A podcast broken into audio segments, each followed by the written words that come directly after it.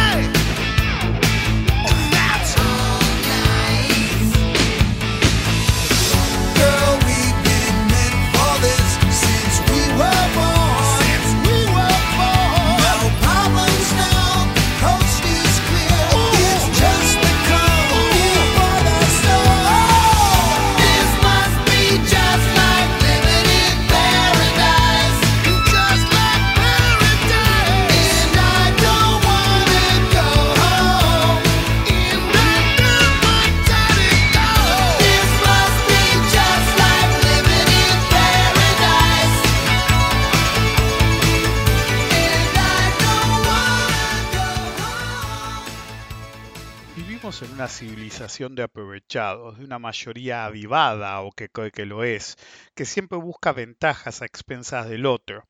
Así encontramos gurúes, expertos y cuatros de copa que insisten en predicar eh, cómo los demás deberían vivir, pero en vez de predicar con el ejemplo, buscan predicar con el ejemplo ajeno, el esfuerzo ajeno. Háganlo ustedes, no yo. En un eterno haz lo que digo, pero no lo que hago. Autodenominados paladines de la libertad individual, insisten en pretender coartar la libertad ajena, creyéndose poseedores de la única verdad, por lo menos la única válida según ellos, mientras justifican cualquier intento de ventajeo contra los demás con cualquier argumento falaz. El mundo de los que ven perfecto que se otorguen ventajas a los que más tienen y horrorizados creen que es una aberración cualquier ventaja o beneficio hacia los que menos tienen, el horror, África o argumentos idiotas como son planeros, pero cuando se beneficia a alguien rico no dicen nada, es lo correcto, es el modo liberal. Bienvenidos al mundo de la gente decente, de los liberales, ultraliberales y de generaciones varias que ni siquiera vienen al caso. Soy Rick Descartes. Permítanme esta semana ser su guía en la monstruosidad liberal. Y esto es una historia de horror y locura, no una historia de amor. En Bloomberg, en la plataforma, no sé si después salió en la revista, Em, el día 13 de abril del 2020. Fíjense que coincide con eh, cuando estaba haciendo los lectures antes. De hecho, casi este podcast termina en lo que eran los lectures del año pasado. Y le iba a hacer un podcast X, pero como em, el de la semana pasada fue externalidades, que si se quiere está relacionado, eh, dije, bueno, vamos a hacerlo público. Bueno, decía, en la plataforma de Bloomberg, el 13 de abril del 2020, eh, Alan Crawford, si mal no recuerdo el nombre, pues lo escribí así nomás, escribió un artículo larguísimo que por momentos parecía una apología del liberalismo y por momentos parecía exactamente lo opuesto. Uno debería ser el juez de qué es y qué no. Y cito, las economías de libre mercado usualmente son exaltadas por la flexibilidad que impulsará, la innovación y permite la facilidad de tomar empleados y despedirlos. Pero lo que es admirado como una ventaja en circunstancias normales se ve como una desventaja en un, momento, de pérdidas masivas de empleo. Fin de cita mezcla de liberalismo. Recuerden que el liberalismo tiene varias vertientes o varias deformaciones, pero una de las cosas que más les interesa es eh, la libre circulación, no solo de gente, sino eh, del mercado como un todo, el famoso libre mercado. Em, y como yo siempre dije, el verdadero problema de la teoría económica como un cuerpo global de conocimiento, llamémoslo, es que está mal planteada. Mal planteada desde lo básico todas las teorías económicas, o casi todas, salen de el caso especial, que es la economía fuerte. Entonces, básicamente toda la teoría económica de la historia del mundo se basó en el estudio de las economías fuertes y después pretenden llevar lo que sea que se haya, las conclusiones que se haya, se haya, a las que se haya llevado a el resto de las economías, lo cual es un error. Como yo siempre dije, la única forma de que la economía eh, alcance la madurez que alcanzaron otras disciplinas es replantear la economía totalmente. Y si bien hay muchas cosas que realmente funcionan o que realmente están bien planteadas, siempre falecen del mismo problema. Uno debería plantear la economía desde eh, los casos generales hacia los casos especiales. Si la teoría económica se basara en las economías más débiles, las economías fuertes serían un caso especial y mucho mejor explicado. Pero al tratar de extrapolar soluciones de economías que no tienen verdaderos problemas, economías que los tienen clínicamente, siempre fracasará. Los adoradores del libre mercado y el liberalismo extremo, de la libre empresa, parecen no entender que ante una crisis ese paraíso que alaban colapsa y que podría colapsar eventualmente más allá de cualquier arreglo. Eh, de hecho, le pasó al Imperio Romano y al Antiguo Egipto. Si nada es para siempre. Entonces, uno tiene que tratar de solucionar los problemas antes de que lleguen más allá de cualquier arreglo. En ese escenario, mantener un sistema como ese implicaría una crisis secular imposible de revertir hasta que se viera una intervención estatal mayor. Entonces, mal que le pese a muchos o que les guste a otros, eh, si el camino del capitalismo sigue siendo el que es, ya se ha demostrado y se ha demostrado patentemente en los tiempos recientes que vamos a un camino de mayor intervención estatal, que es prácticamente lo que todos queremos evitar. Tardo o temprano la necesidad de un Estado presente es inesquivable totalmente.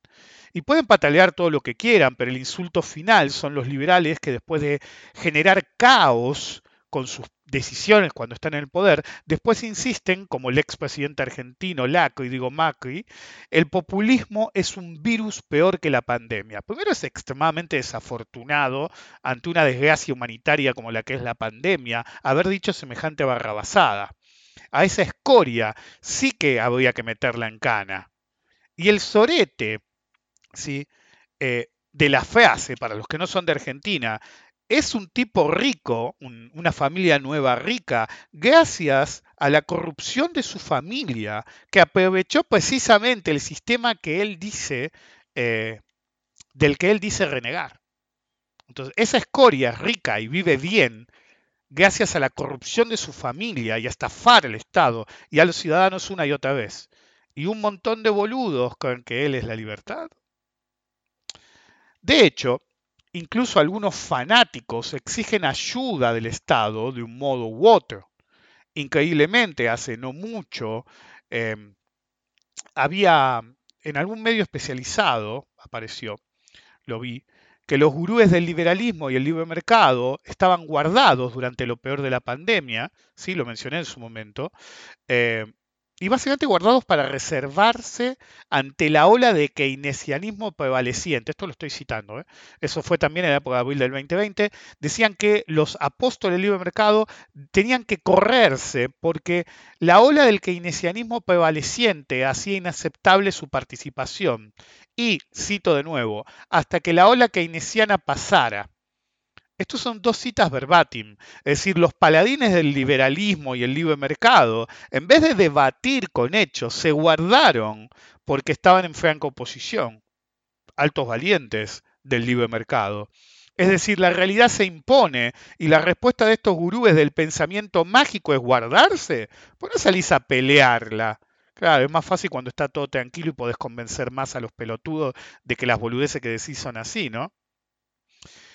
Eso responde a la incapacidad de argumentar en un contexto de una cruda realidad, por un lado, es decir, cuando está todo más o menos normal, les es fácil zafar y hacerse los intelectuales con estadísticas cuidadosamente seleccionadas, cherry picking a su favor y citando eh, research y papel y papers apócrifos. Yo no me voy a meter en esa discusión, pero me acuerdo de un pelotudo local, y todos saben a quién me refiero, a Peluca Loca, que en varias ocasiones citó papers y me tomé el trabajo, que ni siquiera fue un trabajo, llamé a un amigo que se conoce cada puto paper que existe de cada puto tema económico y me dijo, ese paper no existe. O eh, el tipo no decía un paper decía, como en un paper dice, qué sé yo, y, mi amigo me decía, eso no lo dice ningún paper, es una guarangada. Pero claro, tío, no tal paper, qué sé yo, y lo digo ante una persona que para este tipo de lacras ¿sí? Es como un ciudadano de segunda. Claro, lo dijo ante una vedetonga. ¿Hiciste llorar a una mujer para hacerte ver? Sos una escoria, flaco. Si tuviste que hacer llorar a una mujer para intentar tener la razón, no debería llamarte nadie para ni preguntarte la hora, flaco. Mientras que por otro lado no quieren exponerse a perder estatus, su tan adorada credibilidad, discutiendo con gente de verdad, credibilidad que no tiene valor alguno si toman esa actitud y de hecho se pelean entre ellos a la menor. Lo he dicho en el pasado, un sistema que funciona y de hecho muy mal, esporádicamente, o más bien muy raramente, o por intervalos de tiempo muy cortos, no está a la altura de las circunstancias nunca como también he dicho que todas las potencias económicas han llegado a hacerlo gracias al proteccionismo explícito de sus economías, guerras comerciales, proteccionismo explícito o guerras comerciales sean explícitas o implícitas. Y es el día de hoy que dicen apoyar el libre mercado, pero son proteccionistas extremos. Durante todo el gobierno de Trump se demostró cómo el, el proteccionismo extremo no funciona. Básicamente eh, pasó con la industria cerera, que era una de las industrias que más eh, apoyaba a Trump para que asumiera el poder, y cuando asumió el poder ese sector se desarmó, porque Trump era un carnicero, que le pidieron proteccionismo, eh, armó una guerra comercial contra varios países, sobre todo China, y no analizaron que si protegías todo el sector, tampoco podías comprar insumos. Y básicamente deshizo la industria cerera. Entonces hay que saber de qué se hable, porque no es que el, liberalismo o el libre mercadismo per se no funcione. De hecho, está el argumento a favor, hay múltiples argumentos a favor de una visión moderada. Por ejemplo, el Estado más chico siempre va a ser más útil. Pero el problema es que el Estado más chico atenta con la misma filosofía del Estado. En cuanto le das un poco de poder a alguien, quiere más poder. Todos los que acceden a los gobiernos acceden en busca del poder, no en beneficiar a la gente. Y eso pasa en Argentina, en Estados Unidos y en Nepal, donde se les ocurra, en China, en Venezuela o en Chile. No importa qué tipo de gobierno es. Lo que buscan es maximizar su cuota de poder, no maximizar cómo está la población. Entonces, hay un argumento a favor del libre mercadismo, del Estado chico, de la reducción de gastos, del no déficit, pero en su justa medida. Cuando uno se vuelve extremo, las cosas se van al carajo.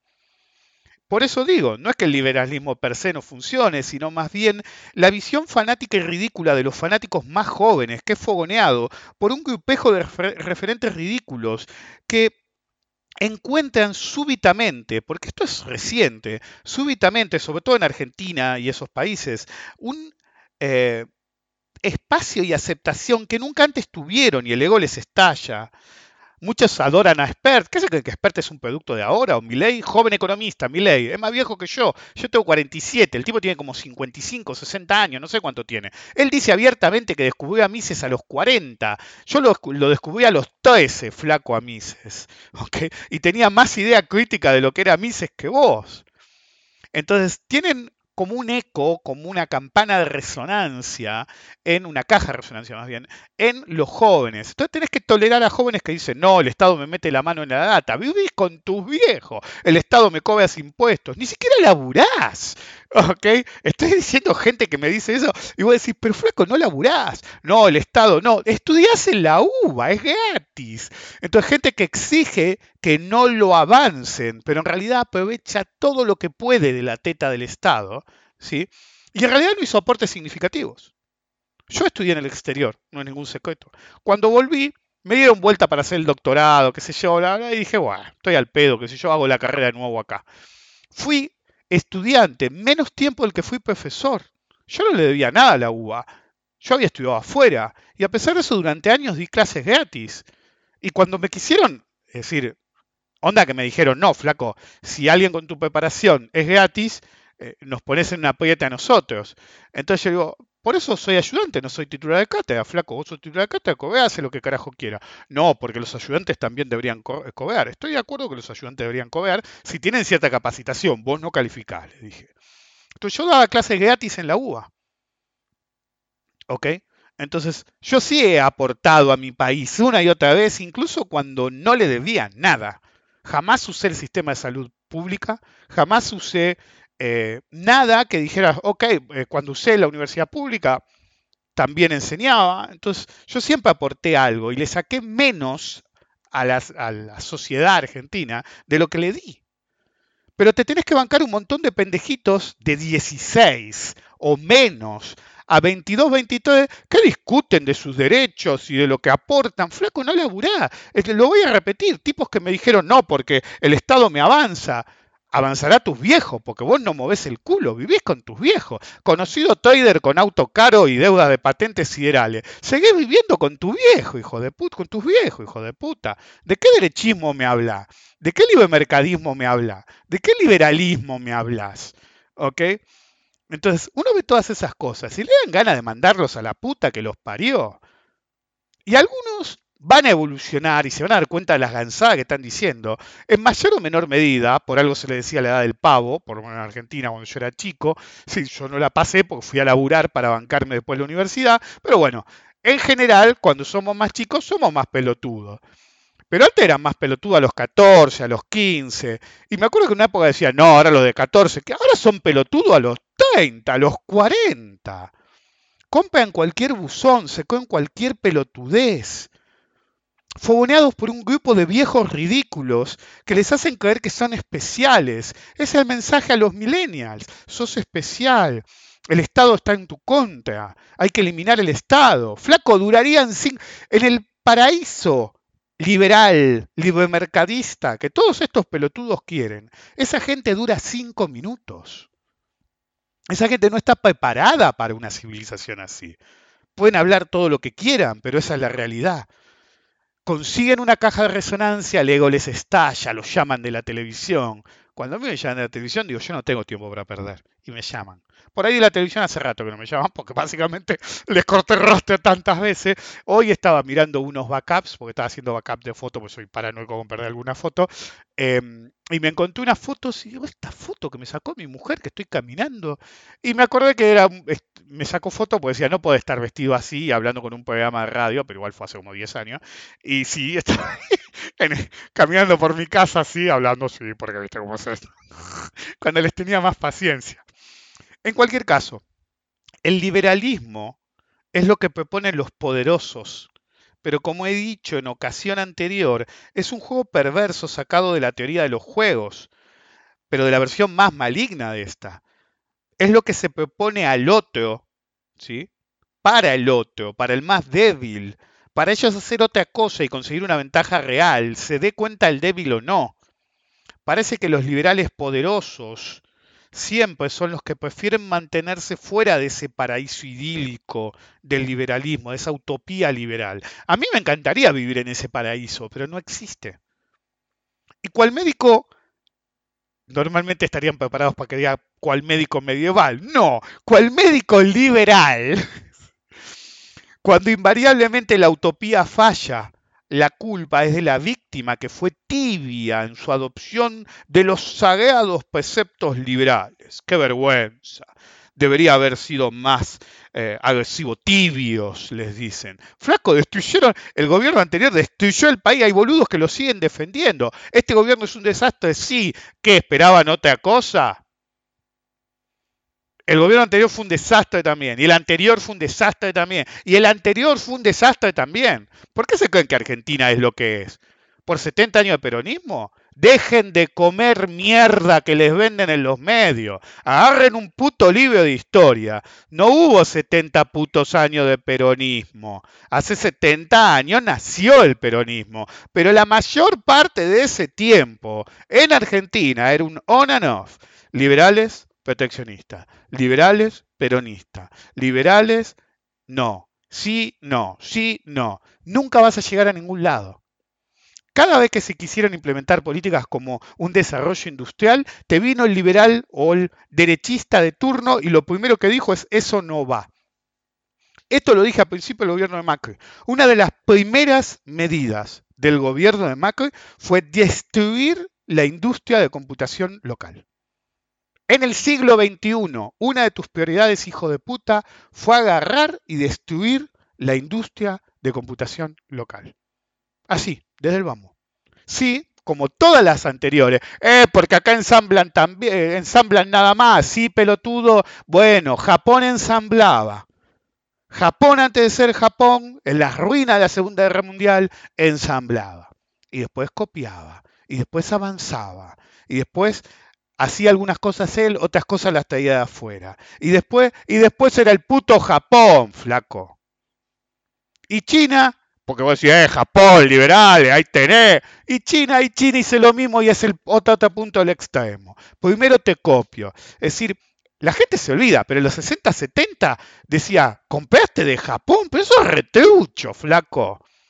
¿Ok? Y China después hace lo mismo. Primero copia, ensambla, desarrolla. Bueno, acá estábamos en proceso de copiado hacía años en el gobierno ante, anterior, el de Kirchner, y después ya habíamos empezado a ver de hacer fuentes, de hacer memorias. Estabas avanzando. Difícilmente ibas a hacer chips, pero ya cada vez iba a haber más componentes. Lo primero que hizo el gobierno de Macri fue decir, eso no va más. Lo segundo que hizo fue beneficiar al campo pero no al pequeño productor, al campo rico.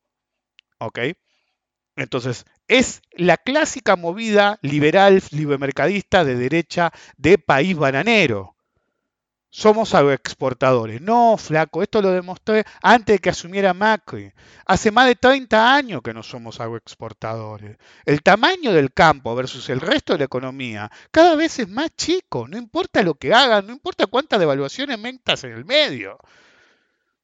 Porque no somos un montón de pelotudos tirados en el campo, arreando ganado. No, flaco. Tenemos una sociedad y esa sociedad tiene múltiples eh, instancias, múltiples cosas que generan un montón, un montón de sectores económicos.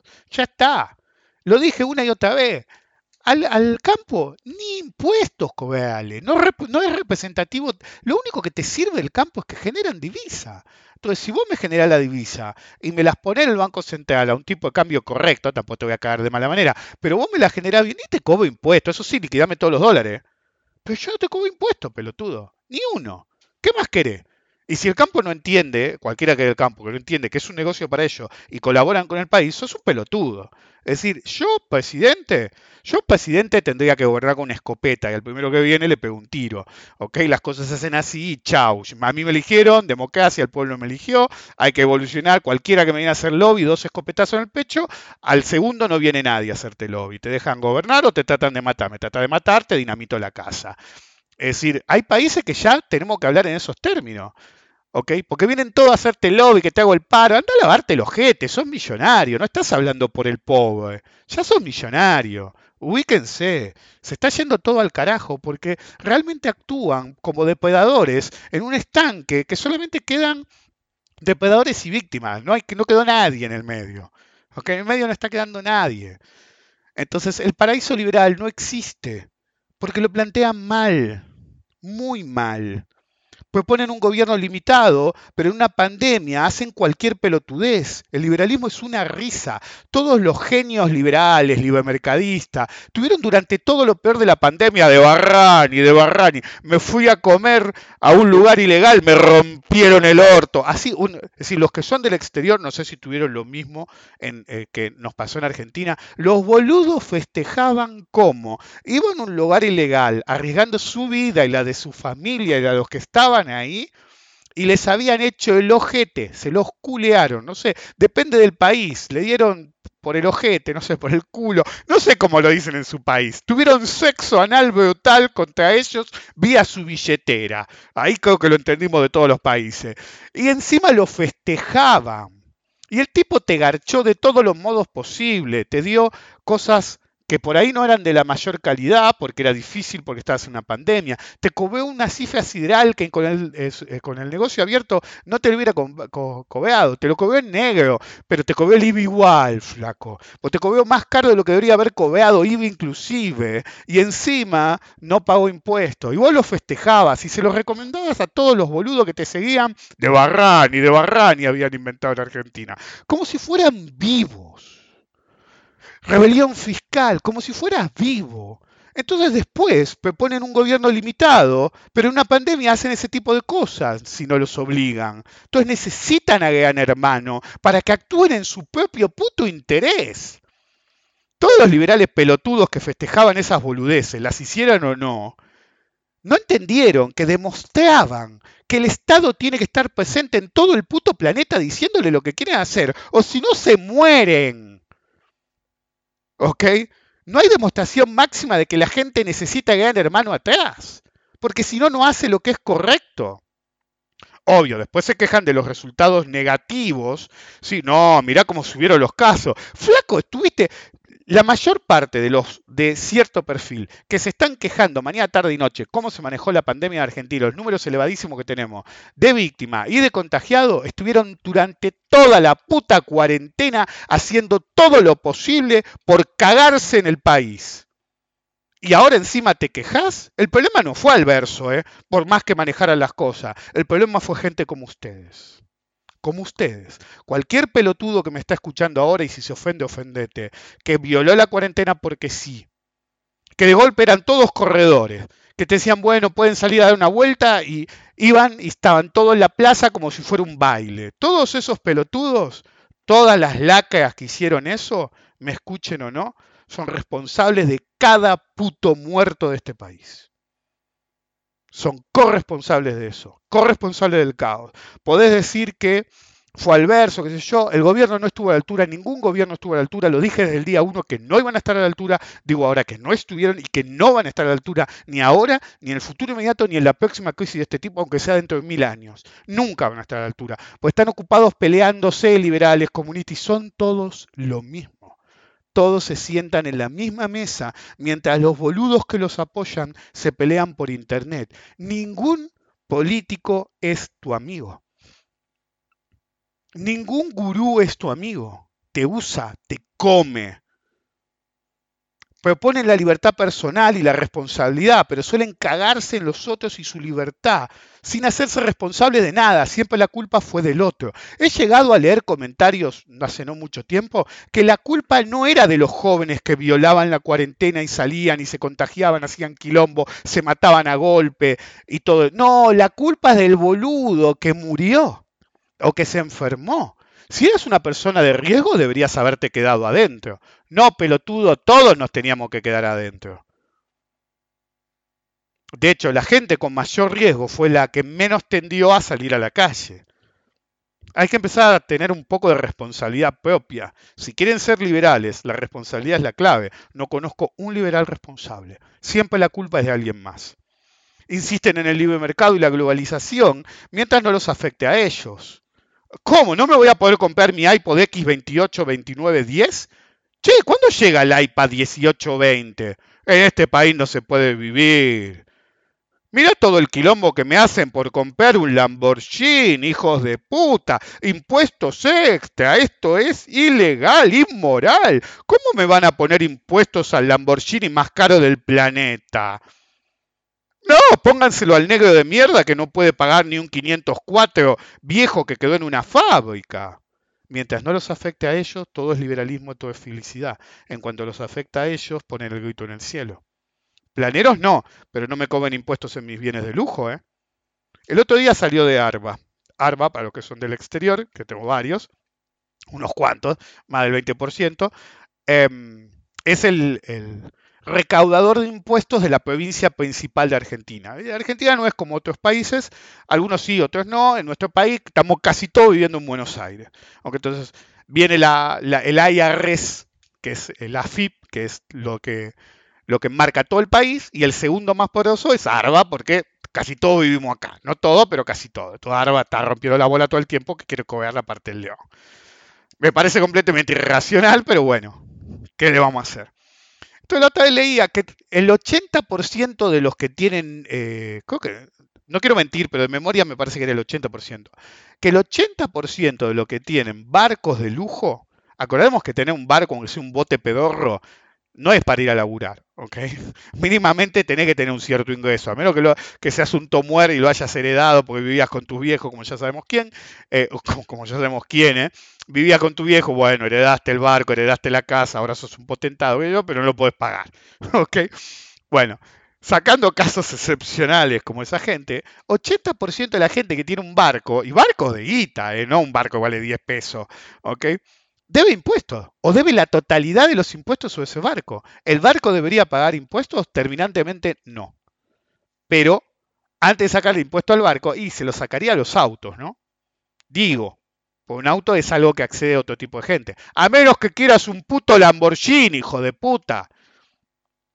Como dije, el liberalismo, el libermercadismo, todas las versiones, todas las, todo lo que se les ocurra que podamos enmarcar en esa atrocidad brutal, soy una persona de mercado, soy el liberalismo, hecho carne, respiro bolsa, de que me acuerdo, pero no mastico vidrio, respiro bolsa, no mastico vidrio.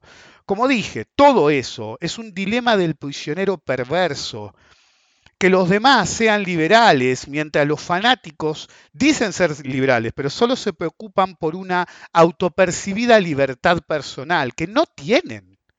Y no reconocerían incluso si cobrara y les mordiera el puto culo. Menos Estado, pero la primera adversidad se quejan del que el Estado no estuvo o piden más presencia estatal de las que le conviene a ellos. El campo es un caso típico, no me cobres nada, no me cobres nada, no me cobres nada, no me cobres nada, no me cobres nada. No importa si el Estado, es decir, el argumento permanente del campo argentino es no me cobres nada, porque yo y mi valor y mi inversión y bueno, te entiendo. Ya lo dije, lo dije antes, lo digo, lo entiendo. Ahora, cuando se te inunda, te pasa cualquier cosa, eh, no, acá me tiene que ayudar el Estado. ¿Dónde se ha visto? ¿Saben cuántos liberales? La mayor parte de los que fueron a UBA eran liberales de, las hipotecas indexables. Liberal, liberal, Mac, Mac, que grande, me permite la acá. Ahora están todos con la pija en el culo, como yo dije que iba a pasar al principio. Eh, no, Alverso Salvano. Es decir, te cagó la derecha, te llamás derecha, pero le pedís a los peronchos, a los supuestos comunistas, que te saquen la pija del culo que te metió la derecha. Y no, flaco, si sos derecha deberías pedir que te las metan más adentro, hermano. Ese es el, la libertad. No, pero yo soy derecha hasta que me conviene a mí. Ahí soy más comunista que ninguno. Socialicemos mi hipoteca, porque mi casa no es un negocio. Te quisiste salvar yo, y no fui el único, dijimos, te van a coger, no, porque es mejor que pagar el alquiler y qué sé yo, y no sé qué, te licuaron en dólares igual, hijo de puta, licuaste, pero claro, no lo podés pagar igual, porque algo indexa, vos no podés tomar deuda indexada sobre tu propiedad, no tenés equity, debes más que antes, flaco, tal vez no en dólares, pero 100 pesos y no lo podés pagar. Y el último rumor, o no rumor, es que, bueno, los van a coger, los van a coger unos meses más y después van a cambiar la fórmula de indexación a indexación de laburo. Te quedas sin laburo, empezás a tener problemas. Es decir, se sabía que esto iba a pasar. Solamente un imbécil pensó que no. O alguien que prefirió no mirar y apelar a una historia difusa de la Argentina y decir, el gobierno me va a salvar. Pero ¿cómo? ¿No que el gobierno debería salir de tu espalda y no cobrarte impuestos? ¿Y ahora querés que te salve, que socialicemos tu casa? ¡Qué joda, ¿no? Cada vez que se ha intentado imponer ese paraíso liberal o cualquiera de las versiones libermercadistas o cualquiera de todas esas, estoy hablando en general, uno puede decir eso no es liberal, no importa, estoy metiendo toda una familia de imbecilidades junta. Cada vez que se le ha intentado imponer ese paraíso imbécil, las consecuencias han sido terribles y siempre se han culpado a las víctimas, nunca a los victimarios. Siempre la culpa fue del otro, nunca propia. No ajustaron lo suficiente, la gente no se sometió lo suficiente, todo revienta, pero en cuanto pueden vuelven a alentar, a intentar de nuevo, porque el esfuerzo siempre es el otro, es del otro.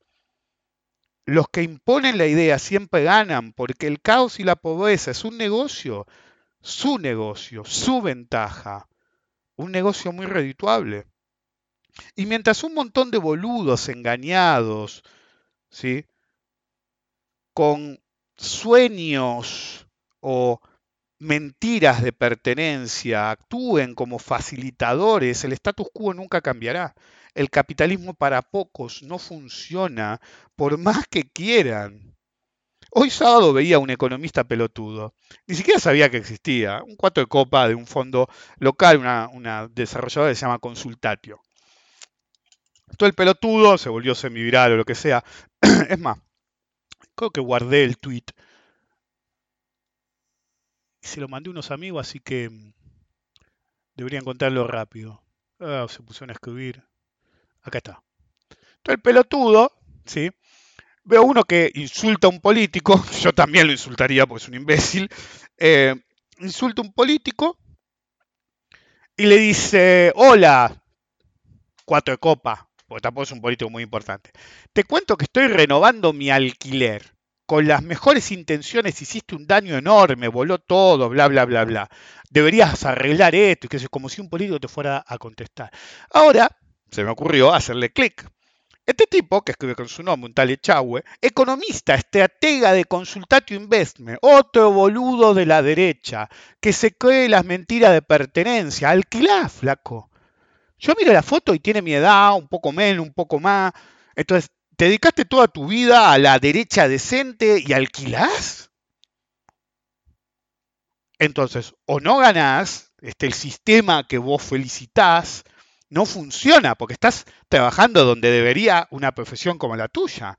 Entonces no ganás tanto como creías o vivís muy por encima de tus posibilidades. No se olviden que hay un montón de pepinos que se supone que tenés que vivir ahí. Entonces como se supone que tenés que vivir ahí, alquilan en vez de comprar, porque nunca van a poder comprar, y compraron la idea, ¿sí? No compraron la propiedad, la idea de que vos tenés que vivir ahí, que tener propiedades de pelotudo. Claro que te vendieron esa idea, porque nunca vas a poder comprarte una propiedad. Ok, aunque sea no era de los boludos de Luba. Este es un boludo que vive más allá de sus posibilidades porque vive donde debe vivir o se viste como se debe vestir. Hoy me acordaba, le comentaba a unos chicos decía, nunca lo en el podcast. Mi mujer aprende a manejar. ¿sí? Mi mujer aprende a manejar y me parece que ella quería un 206. ¿sí? Entonces me dice, quiero un 206. Pues yo dije, te voy a comprar un auto. Y me dice, ay, yo quería un 206. Entonces buscamos, buscamos, buscamos, encontramos un 206. Eso era antes de mi teoría, porque en esa época iba a la capital de vez en cuando, qué sé yo. Antes de que el auto tiene que estar a la vuelta de mi casa. Entonces era en la capital. Entonces digo, qué sé yo. Hoy no va a estar la tarde de yo, aprovecho, voy a la bolsa, pues le pregunto al tipo, sí, debería ver el auto, qué sé yo, y me dice, mira, yo trabajo por ahí. Y era la vuelta de la bolsa. O sea, la vuelta ahí, dice, sí, yo estaciono ahí, me decía, no que yo estaciono ahí. Ah, mirá, yo a veces voy por ahí. Entonces, ¿voy mañana podés? Sí, mañana voy en el auto, lo estaciono en ese estacionamiento, que es una estación que está justo atrás de la bolsa, en una esquina, re chiquito, y me dice, y lo mirás, bueno, dale. Dije, bueno, le, digo, le aviso al mundo, le digo, che, mirá, voy a ir a la bolsa porque tengo que hacer unas cosas. Entonces voy, qué sé yo, voy, lo, miro el auto, qué sé yo, me cuenta cómo es, bla, bla, sí, bueno, también. Esto fue hace varios años, fue el 2011. Entonces digo, bueno, qué sé yo, sí, la verdad que me gusta, pues voy a arreglar a mi mujer, qué sé yo, bueno, me, cuento un poco por arriba, sí, pues yo trabajo en el edificio de la bolsa. ¿Sí? Sí. Y, el tipo no sabía quién era yo, ya sabía mi nombre y apellido, no sabía quién era yo. Y entonces le digo, eh, pero no trabajás en la bolsa, ¿o sí? No, no, trabajo en un fondo, no, que no hubiera el caso, extremadamente importante. Eh, y me dice, sí, tengo que cambiar el auto, pues es un quemo tener 206, viste, en mi trabajo, en mi ambiente, tener que tener un buen auto, qué sé yo. Si iba a comprar un Toyota que no podía pagar. Abiertamente me dijo no lo podía pagar, pero tenía que hacer el esfuerzo, porque no podía andar en un 206. Yo andaba en un 147, flaco. ok, es así nomás. No es el auto que tenés que usar. Me chupo un huevo. Si no estuviera construyendo la quinta del Tiger, me compraría otro auto. Y estoy viendo unos autos que son cascajos. Está bien, lo reconstruiría, qué sé yo, le pondría como yo quiero. Eh, eh, pero son óxido, ¿ok? Entonces me chupo un huevo y no voy a ser ni, más, ni mejor, ni mayor, ni voy a tener menos, ni más guita que cualquiera, ¿sí? Eh, por manejar el cascajo me chupa un huevo, como vivir en, la supuesta África subsahariana, subcoburbana, como dijo el otro pelotudo. Hoy casi hago un podcast que se llame África. Pero bueno, dije, no, ya pasó de moda. Bueno, pero no importa. Entonces voy, qué sé yo, digo, bueno, está bien. Em, te lo compro. Me dice, uy, no tengo los papeles acá, ¿podemos cerrar mañana? Bueno, está bien, voy directo a eso, le digo yo. ¿Dónde? Y debería ser en mi casa. Pido el día a tal hora, qué sé yo, o pido unas horas, qué sé yo, porque tengo que agarrar, no me acuerdo por qué era. No, iba a ser en la capital y me dice, ¿sabes qué? Me olvidé los papeles del auto. Entonces, tenés que venir a mi casa. Y vivía en Pepinolandia, en un extremo de Pepinolandia, qué sé yo. Entonces tengo que ir a la casa. La casa era más chica que mi oficina. ¿Ok? No tenía muebles, tenía una tele. Vivía con la mujer y una nena o un nene. Es decir, no tenía nada Entonces está poniendo todo lo que tenía en un auto solamente para aparentar. Es como este pelotudo que alquila donde debería alquilar y se le queja al gobierno, no, porque me matan con el alquiler. Vos deberías ser propietario, flaco. Yo en una época no era propietario. ¿Por qué no era propietario? Porque me la patinaba por el mundo de viaje. ¿Ok? ¿Se acuerdan el argumento de la que te gastás? Bueno, funciona así. Pero en una época dijimos, no vamos a viajar, y mi mujer me dijo, bueno, si no vamos a viajar, vamos a comprar algo, vamos a construir, dale, qué sé yo. Y yo tengo una personalidad especial, como todo el mundo sabe. termino una casa, empiezo otra. Ahora tengo dos. Y, este, no, y en el caso, pero iba a una quinta y estoy haciendo dos, y la una iba a ser chiquita, ahora enorme. Bueno, son cosas que hago yo. Eh, no importa, no viene el caso. Eh, no sé, porque ahora, eh, si tengo una personalidad, el tipo de personalidad, I'm white and nerdy. Ya voy a hablar del tema. ¿Y cómo se llama? Y entonces, como que me obsesiono con algo, me obsesiono con los flippers, me obsesiono con, con tal cosa. ahora me obsesioné con construir. Está un poco más denso el asunto, pero bueno, no importa. Lo que importa es que tenés un pelotudo este que compró la idea, ¿sí?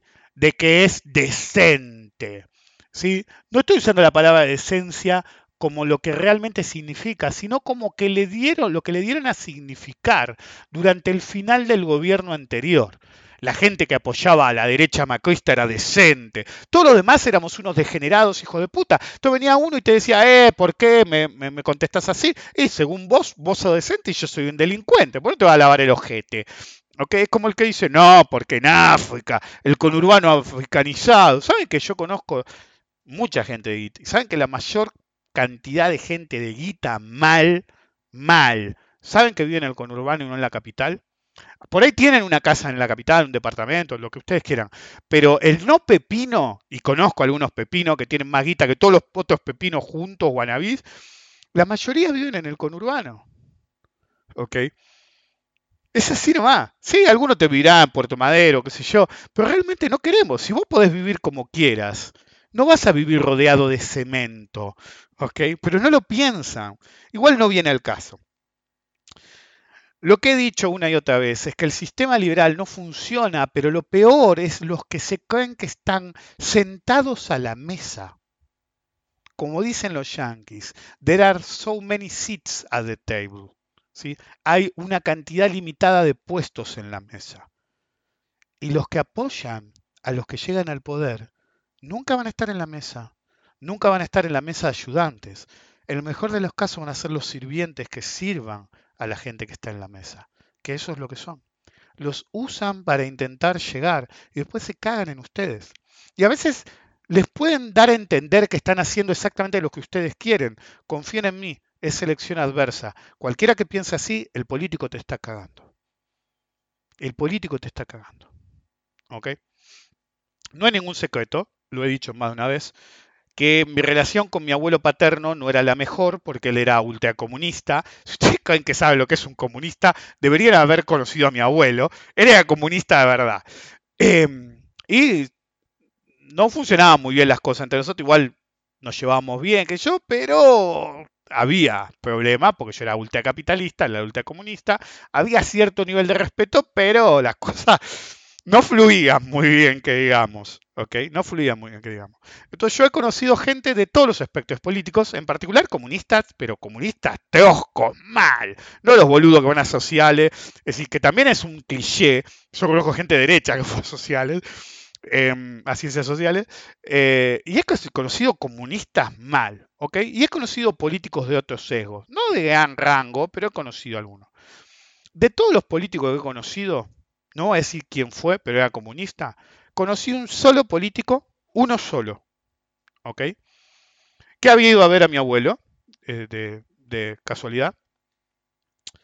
Em, y yo justo estaba, y salimos todos, porque el tipo hablaba con todo el mundo, qué sé yo, hablaba conmigo también, yo tenía 18, todavía no había ido a Estados Unidos. Em, salimos, qué sé yo, y pasaba un tipo pobre, homeless, sin hogar, en cuero. Y no era un lindo clima. ¿ok? Este político, había un par de periodistas, qué sé yo, bla, bla, menores, zonales de Loma de Zamora. El chabón le dijo a los periodistas, por favor, eh, pues estaban filmando, apaguen la cámara, esto no entra. cuando bajó la cámara, esto no entra. Fue al tipo, le dio guita de su bolsillo, se sacó su propio saco y se lo regaló al tipo. Pero no quería que usar políticamente a esa persona. ¿Ok? Fue la única vez que un político quisiera algo, por ahí lo hacen otros, ¿ok? Pero de primera mano fue la única vez que supe o vi que un político hiciera algo por una persona pobre sin usarlo políticamente de ninguna forma, a pesar de que incluso inocentemente pudo haberlo usado políticamente. Es decir, el tipo activamente ¿sí? exigió que eso no se usara políticamente ni en favor ni en contra. ¿Ok? Los políticos no son amigos de ustedes. Cualquiera que les venda que hay un paraíso, sea el paraíso peronista, pues esto no es solo fanático. Yo estoy hablando ahora de esto, pero yo hablé durante el gobierno de, los Kirchner de Kirchner, yo hablé ahora del Alverso, em, hablé de la de, Macri. Los políticos son amigos nuestros. Y a veces les doy, después de que arrancan, unos meses, bueno, a ver, si dentro de lo que hay, dentro de lo que el ACRI nos podía ofrecer, bueno, a ver qué haces. Y te doy un tiempo hasta que la empezás a meter. Me acuerdo que el tiempo de Macri fue muy reducido hasta que Pat Guy dijo, no, porque el dólar está, lo chució un periodista de cuarta y ya había cagado el tipo de cambio, el pelotudo. Pero bueno, ya ahí ya veníamos mal. Al verso lo mismo, ya te doy un tiempo. Cuando empezás con boludeces, a no hacer nada, ya está, flaco. Esa idea de, imponer a la, a, la, a la, percanta de, como la nueva Eva Perón, no da, flaco. Empecé a gobernar. Y lo, mismo que dije de Macri, es decir, mira lo que voy a decir. Opositor como era, no, saben los bardeos que me, en esa época Facebook, que me comía en Facebook de gente conocida mía, porque eh, conocidos míos tenían Facebook, porque criticaba al gobierno de Cristina Kirchner. Lacro y Alverso, flaco, el gobierno de Cristina era más serio. Al mismo tiempo decimos, flaco, Cristina es vicepresidente, podría mover un poco. Si realmente Alverso es un títere, ahí bueno, muevan un poco más el culo. Para mí claramente no es un títere porque realmente es un gobierno de mierda mucho peor que el de Cristina Kirchner, pero bueno, no importa. A nadie le van a gustar todos los gobiernos, ¿ok? Lo que tienen que entender es que se te tienen que separar del grado de pertenencia a un partido político. Si no es peroncho, no importa que seas peroncho, eh, se me fue la palabra, el, que se suscribe al partido político, no importa si sos peroncho eh, eh, firmado, ¿ok? No te cases con el gobierno si te está cagando. No importa que seas, qué sé yo, que seas el vecino de Macri y compre las medialunas con Macri todos los días y se caguen de risa, qué sé yo. Si te está cagando en el gobierno, te está cagando. Y si sos tan amigo, decíselo en la jeta, no le huelas el culo. ¿Ok? Entonces, los políticos no son amigos de ustedes. Y cuando les quieren imponer un paraíso, sea el paraíso socialista, el paraíso em, derechista, el paraíso peroncho, el paraíso de lo que pudo haber sido Venezuela. Todavía me atacó un venezolano porque le contesté a uno que dejen de joder con Argenzuela. Argenzuela es el argumento de la derecha para meter un montón de boludeces juntas. No da, flaco. Sí, somos un desastre. Somos un desastre. No da. No me hagan meter en las boludeces que hizo el pueblo venezolano. Pues no me gusta hablar de otros países. ¿ok? Yo siempre digo, no vivís ahí, no es lo mismo. Pero Venezuela tiene lo que quería. Esa es la realidad. Y dije, no lo iba a decir y lo dije. Venezuela tiene exactamente lo que quería y ahora pueden decir lo que quieran. Pero yo vi cómo querían eso. Yo vi, yo me acuerdo que estaba sentado en CNN, incrédulo porque exigían la libertad de Chávez que estaba preso por intentar un golpe de Estado y exigía, no un grupo grande de la población, pero un grupo importante de gente exigió que liberaran a Chávez y lo exigió y lo exigió y lo exigió hasta que se lo liberaron y el tipo se presentó y lo votaron. Votaste un golpista. ¿Me podés decir qué carajo pensaste que iba a pasar, pelotudos? Que, que, mágicamente iba a dejar de ser un petit dictador negrito, decir, por más racista que suena, del, del, bananero del cono sur de América. Iba a hacer exactamente lo que quería hacer cuando quiso tomar el poder por la fuerza. Lo votaste. Ahora anda a lavarte el culo. Nosotros haremos muchas pelotudeces, pero por lo menos en los últimos 40 años, parece que aprendimos un poco, no votamos golpista, para empezar. Y uno puede decir, no, pero tal. Yo me acuerdo que un amigo mío, pero de derecha mal, ¿eh? pero de derecha rancia, se sacó una foto con Aldo Rico. Aldo Rico era un conocido golpista argentino que había sido héroe de guerra. ¿Ok? Entonces, flaco, si te llega al poder es un desastre, le dije yo. ¿Cómo? Y durante años tuvo la foto de Aldo Rico, la hizo imprimir, qué sé yo. Y yo le decía, sos un pe cada vez que iba a la casa le decía, sos un pelotudo. Años después llegó a decirme que hasta la ponía porque yo le decía siempre para joderme a mí. Bueno, son más pelotudo, le dije entonces. Uno tiene que tener cuidado, los políticos no son tus amigos, ninguno. Ninguno. Tu hermano, tu hermano. Tenés un hermano, se dedica a la política, llega al poder, haya llegado con él o no, ya no sos su amigo. Ya es un político. Punto. El político solamente vive para él los poderosos siempre le van a querer imponer la idea de lo que les conviene a ellos, le van a mostrar el paraíso y el infierno. Porque sin paraíso político no hay infierno político. Y sin infierno político no hay paraíso político. La política es el arte de enemistar. De enemistar. Siempre enemistar un pedazo de la población con otro pedazo de la población y los los demás se quedan en el medio. En Argentina llaman la grieta. Ninguno de los dos lados de la grieta trata de solucionar la puta grieta. Las veces que hablan de no, la grieta la habría que solucionarla, es cuando quieren conseguir una ventaja del otro lado de la cerca. No porque la quieran. Todos fogonean constantemente la enemistad entre un sector y otro, porque es más fácil gobernar así. Y lo único que tenés que convencer es un grupito limitado de los moderados del medio. Y los moderados del medio somos los que a veces metemos la pata. Yo no voto más. ¿Ok? Yo ya, yo había dicho, no sé, cuando armaron las PASO, qué sé yo, que fue en el 11, yo dije, no voto más. Y no voté más. Pero cuando era Scioli, ay Dios, y la morsa, ok, fuera la morsa o no fuera la morsa, ay Dios, dije, no, este no, acá no va, y voté a Macri. Fue culpa mía en parte, ¿ok? Y después dije, no, Macri de nuevo, no, paso, te voy a votar al verso. No, ya está, flaco. ya está. Voy a hacerle un bien a la humanidad, como le dije al almacenero mío. Le voy a hacer un bien a la humanidad y yo no voto más. ¿Ok? Es así nomás. Me remuevo de la opción. Pero no es que yo sea yeta o que yo vote mal. Como dicen, no, genios del voto. A quien vote te va a cagar. Te va a cagar de un modo, te va a cagar del otro. Pero los que se benefician nunca son los que votan. Les dan algún regalo, les dan otro menos regalo, pero en realidad no te van a cumplir un carajo. No hay un presidente argentino de los últimos 50 años que realmente haya cumplido algo de lo que dijo que iba a cumplir. Te cumplen cosas esporádicas de las maneras que les convienen a ellos. El liberalismo es una imbecilidad. Es uno de los más imbéciles de todo, porque proponen cosas que son inviables. Proponen la presencia de la anular la presencia del Estado prácticamente al límite o eliminar el Banco Central, por ejemplo. No es viable. No podés eliminar el Banco Central. ¿ok? Por más que quieras hacerlo, no funciona el sistema sin un Banco Central. No importa qué argumento y no la banca Simón o Simon o como carajo se diga, flaco, yo leí todos los mismos libros que vos, estudié con todos o mejores que vos, eh, leí todos los papers que vos o más, porque el problema de los de derecha es que eh, básicamente dijeron, convirtieron al keynesianismo en un insulto. Entonces yo no puedo hablar con alguien que dice, sos un keynesiano, como si me estuviera puteando. Mostrás tu ignorancia. O vos jamás vas a leer un texto que no sea de alguien que no consideres un imbécil. Eso significa que básicamente lees el diario de turno.